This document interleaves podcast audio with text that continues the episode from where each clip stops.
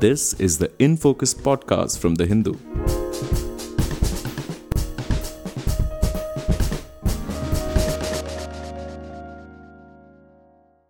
Hello and welcome to another edition of the InFocus podcast. I'm your host G Sampath.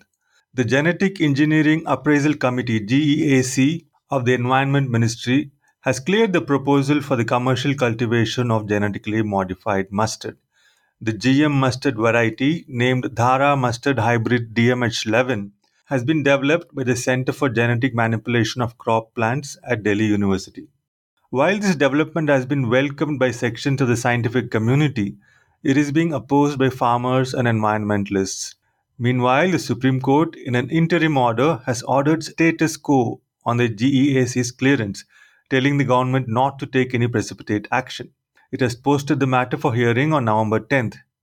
In the first part of this two part deep dive podcast, we take a detailed look at the history of GM mustard in India going back to 2002 the nature of the science behind the genetic manipulation involved, and the basis of claims that DMH11 is higher yielding than other options available to the Indian farmer. Our guest today is Kavita Kuruganti, convener of the Alliance for Sustainable and Holistic Agriculture. Kavita, thank you so much for joining us. Thank you. Thanks for organizing this. So, Kavita, can you give us, uh, to start with, a brief historical recap or overview of the approval process that this DMH 11 has gone through? And we understand it's been there uh, in the pipeline for a long time now. So, why did the Environment Ministry veto the earlier approval given in 2017? And does the latest approval address the concerns that prompted the veto in the earlier case? So, uh, if you would allow me, I'd like to go back a bit to 2002 and not just 2017, because there was a Bayer uh, subsidiary called ProAgro, which had applied for GM mustard commercial cultivation approval at that time. And in the 34th and 36th meeting of GEAC, November 2002, we're talking about 20 years ago. And uh, in February 2003, GEAC looked at what Bayer was presenting to them as data with regard to their GM mustard. And remember, it's the same technology of Bar, Barnase, Barstar that Bayer had created at that time. And GEAC put a firm lid on that application on some grounds. And what is interesting to note is that those grounds repeat themselves and they have not changed as we are discussing GM mustard of Delhi University. And soon after that gets rejected, the Delhi University GM mustard surfaces in 2003 and the trials begin starting with Rabi 2003 of Dr. Pental's GM mustard. Now it's a, a curious coincidence that it unfolds in this manner, but that's how the story runs. And we could also talk about, you know, where did Mr. Paintil uh, get his technology from? That's uh, something that we could discuss. But starting from 2003, GM Mustard undergoes some trials. And curiously enough, the first three years or so, where it was still being developed. You can't call them agronomic trials or something like that. They were actually testing a DMH11, which was a different GMO.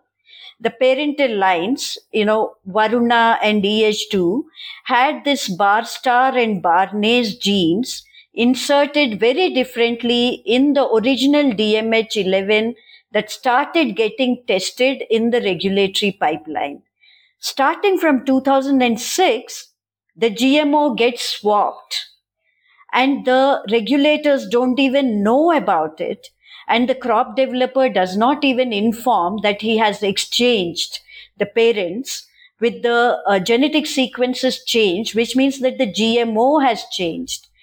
But still, testing continues as though nothing has changed. And in 2010 and 11, GM mustard undergoes what are called as biosafety research level 1, BRL 1 first year and second year trials. Mind you, they happen in very few places. In fact, in one zone, only one location of trial. And the testing compromises on how ICAR's All India Coordinated Research Projects, AICRP trials happen. It not only violates AICRP trials, it also goes against the conditions for the trial approvals. And instead of testing this DMH11 with another hybrid, because you want to release a hybrid, you need to show your superiority against another hybrid. The testing gets done against very old mustard varieties released in India and the data is manipulated to show yield advantage. So how do we know, like, if you're saying data is manipulated, like, how do we, uh, is there any proof or any kind of substantiation on which this claim could be made? Yes, we, you know, got information from the AICRP data. I'm sorry to interrupt. What is AICRP? It is All India Coordinated Research Project uh, on particular research projects. They happen in multiple centers of ICAR or the NARS bodies, uh, National Agricultural Research System institutions in India. And that gives it a more solid scientific basis because you are having a larger sample, you are testing something out in multiple locations, you're testing something out over multiple seasons and those are multidisciplinary teams which are doing testings. So AICRP has its own testing protocols that have evolved within the Indian public sector research system to lend rigor and uh, solid scientific basis to what emerges as results. This DMH 11 the testing compromised on those protocols, the way testing ought to be done. And it also compromised on GEAC's regulatory clearance. And it also compromised on simple science. You know, you, you test yourself, uh, you know, like has to be compared with like. It didn't do that. So anyways, all this data led by retired public sector scientists. When we interfaced with GEAC, it was not NGO activists, it was not farmer unions alone.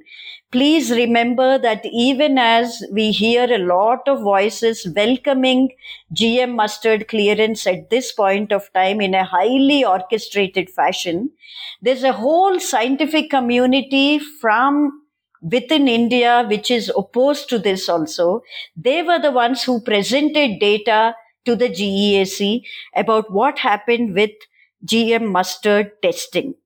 And it was not just about a wrong comparator that was used. It was about data manipulation. And I'm saying it highly responsibly. We have all the evidence.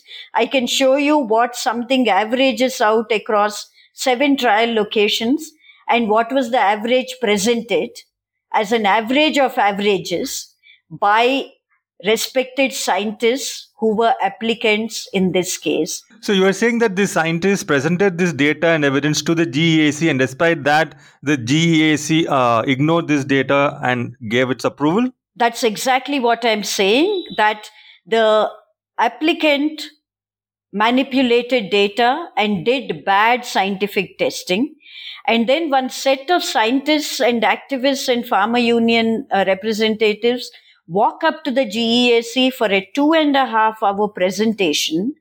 Detailed presentations were made. This is up in the public domain, center by center in Ludhiana, what was the yield? In Bathinda, what was the yield? In Sri Ganganagar, what was the yield? We gave data from everywhere that we had put together, and this can be verified by anyone. And this was also data that was actually presented not as raw data, but notched up by 7.5% just by wrong calculations by the applicant and presented to GEAC. We presented it to political leadership at that time. And in 2017, based on both the claims which were wrong and unscientific on yield, as well as the lack of safety of GM mustard, there was a break firmly put by the then environment minister. Let me say this again, addressing myself to Mr. Bhupender Yadav, who's the current environment minister. Four other environment ministers prior to him acted responsibly and responsively to borrow two terms from Mr. Jairam Ramesh's moratorium decision note. They were responsible to science. They were responsive to citizens. And they, uh, Mr. Anil Madhav Dave, Mr. Prakash Javadekar, and Dr. Harshvardhan, all three of them actually made the regulators go back. Dr. Harshvardhan just simply said, look, I'm getting all these representations and this is now kept pending for review, even if you have given your green signal. That is the kind of political leadership that one needs.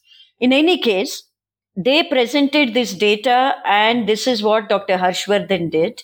And from 2017, not a single additional test or evidence is presented despite so many flaws being pointed out. Five years later, GEAC, in the meantime, when the minister or the ministry asked them to review comprehensively, they basically degenerate the whole debate to two tests one related to honeybees and pollinators, one related to soil impacts of GM mustard. And they say, please do these tests. And the crop developer promptly writes back saying, I will not do these tests. These are not required. Data shows that safety is already there. Don't make me do it. I will not do these tests. And you know what the regulatory body in India does? They actually say, all right, my friend, don't do uh, one of these tests. Do the other test. And please tell us how you will do the test. You evolve your own protocol about how you will do the honeybees and pollinators tests. This is the story from 2018 that test also does not get done. Remember, India's mustard uh, crop is a very important source for beekeepers of the country. 60% of India's honey in beekeeping is uh, produced out of uh, these bee boxes in mustard crop. It's a win-win for the farmer and uh, the beekeeper. And therefore you can also uh, say that exports from India of honey are dependent on mustard crops and on honeybees thriving on mustard. And here we have a regulator ordering something, a crop applicant saying, no, I will not do the study. And then the regulator says, all right, again, you won't do that study. That is also fine. We will constitute an expert committee to give us a final recommendation. And that expert committee is headed by a DBT scientist. Remember, DBT is one of the main funders of GM mustard.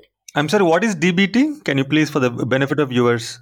Department of Biotechnology, which is, uh, you know, the taxpayers' money that is given for this sort of a technology and product to be developed. They had invested on GM mustard to be developed and a senior representative from the Department of Biotechnology becomes the chair of this expert committee. They bring in an old GM crop proponent whom we had called out years ago several times. Someone called Dr. K.C. Bansal is suddenly parachuted in and he becomes part of the expert committee. The expert committee presents its report around the 10th of October 2022 after two sittings, uh, if I'm not mistaken. And on the 18th, GEAC actually says, okay, based on this committee's uh, recommendation, we are recommending GM mustard for environmental release. On, on the 25th, Genetic Engineering Appraisal Committee which has been renamed by the then government in 2020, 2010, because they were doing a lot of unscientific, irresponsible, misadventurous things. At that time, genetic engineering approval committee was made into genetic engineering appraisal committee through a gazette notification. So it is an appraisal body. It goes ahead a few days after its meeting, actually issues an approval letter. And we uh, know that the GM mustard seed has already been dispatched to dozens of places. And maybe in some places it is uh, already been planted. And today we've had the Supreme Court saying, look, don't do anything to precipitate the matter. Status quo remains. Status quo as in 2016, when the government of India walked up to the Supreme Court and said, look, we've not taken a decision yet. Why are petitioners rushing to the court like this, asking for an injunction, interim prayers, all of that?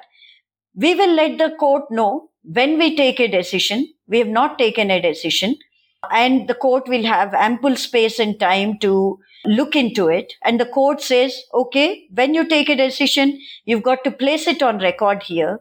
The regulator does not even do that.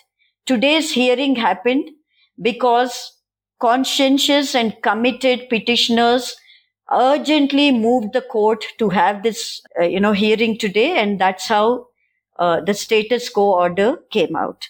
That is the story starting from Bayer's GM mustard, it's very interesting that GEAC in 2002 says that how can you conduct trials at only four locations ICAR? This is inadequate. And here we are talking about Pental's GM mustard, which is uh, not even four locations in some uh, seasons, three locations each and so on. In the penultimate stage, two locations in the country. So we are talking about extremely compromised testing and this is of highest you know uh, scientific uh, manipulation i have no hesitation in saying it this brings shame to the scientific establishment in this country Right. So, Kavita, earlier, uh, going back to what you said, you said that the Bayer's seed uh, variety was rejected on some grounds. Like, what were those grounds on which it was rejected? So the, the GEAC at that time took cognizance of the fact that mustard is an edible crop and that toxicity and allergenicity studies are not adequate uh, the way they were done. That the uh, trials that happened under ICAR are giving very variable results. And what the company is saying is very different from what uh, ICAR results are showing, but averages were being presented in a particular manner. It also said that testing itself is inadequate. It found that the sterility trait is getting outcrossed into non-GM variety. I think uh, non-technical people may not understand that the yield discussion uh, around GM mustard, forget the hype about yield increase. The reality is that this mustard hybrid is actually yielding lower than non GM hybrids that Dr. Pental himself had developed. In 2006 7, GM uh, mustard DMH11 actually got compared with DMH1 which is Dhara Mustard Hybrid 1, which is a non GM hybrid from the same Delhi University scientists. And that outperformed GM uh, DMH 11. From the next year, they removed it from the test as a comparator. So why why not go if the idea is to increase productivity so that you know uh, we reduce import dependence on edible oils and so on? Why not go with DMH one? Why why this insistence on uh, DMH eleven? Precisely. It's not just DMH1. There are a number of public sector and private sector hybrid technology choices available to farmers in India. 45% of India's mustard is planted to hybrids already. And I can show you growth rate data, a long-term trend, a decades, you know, decadal trend uh, from the 70s onwards that hybrid entry into uh, India's mustard crop did not make any significant difference to the kind of growth rates that were happening with just improving mustard varieties in the country.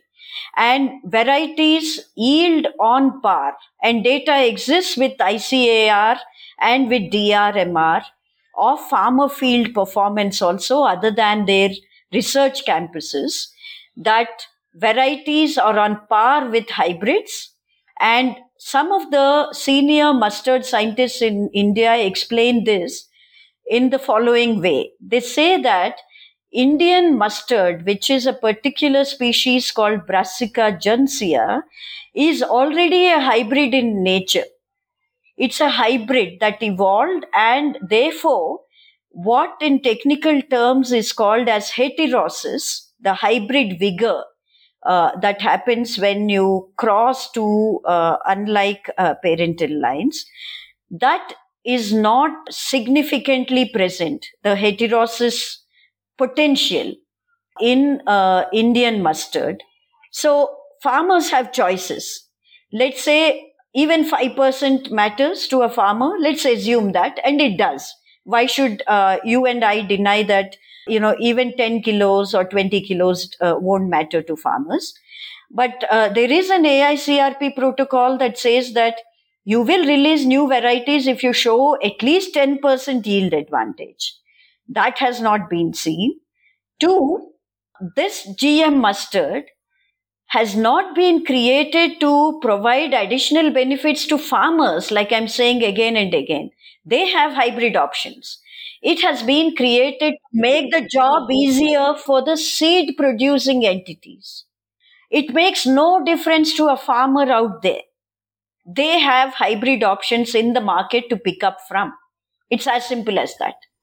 Right. So you're saying that uh, for uh, if the if the objective, if the, let's say the government's policy objective in this entire initiative is to give farmers higher yielding varieties of uh, mustard, they can get it through the uh, hybrid process itself without getting into transgenics or genetic engineering at all is what you're saying. That's exactly what i'm saying and even by investing some more on varietal development not just hybrids not just non gm hybrids but additionally remember yield is a complex phenomenon the fact that today we are bringing down in a very reductionist fashion debates around production and yield to just seed technologies.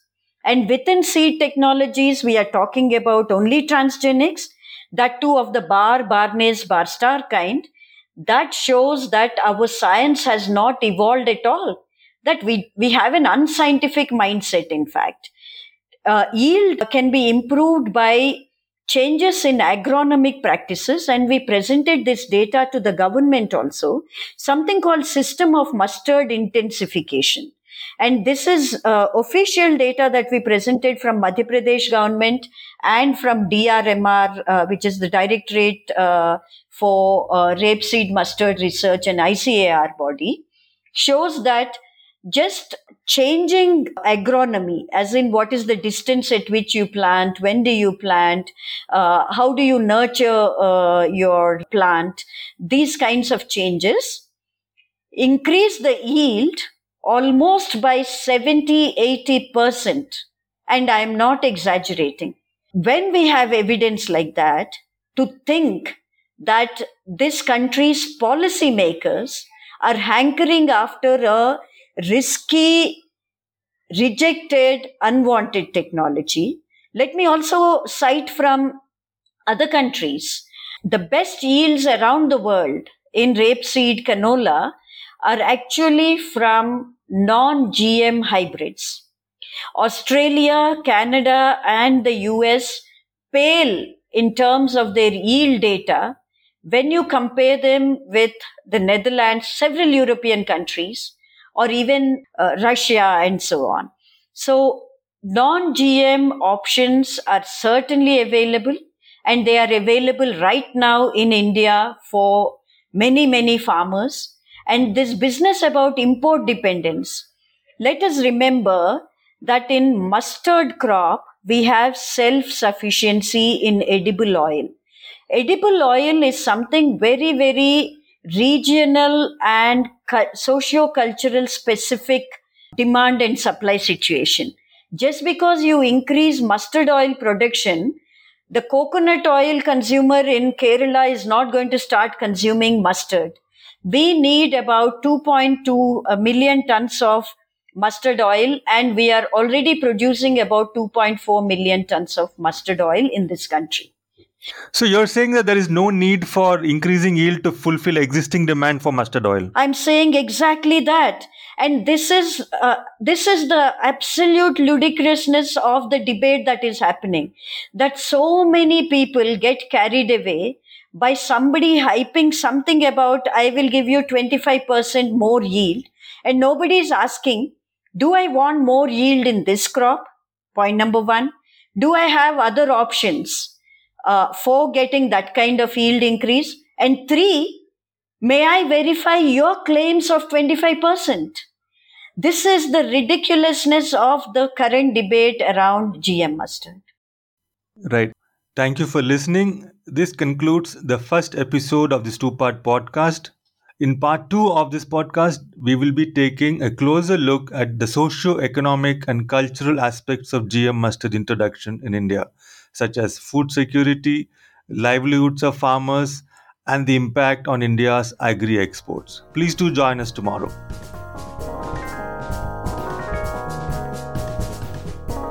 In Focus will be back soon with analysis of the biggest news issues.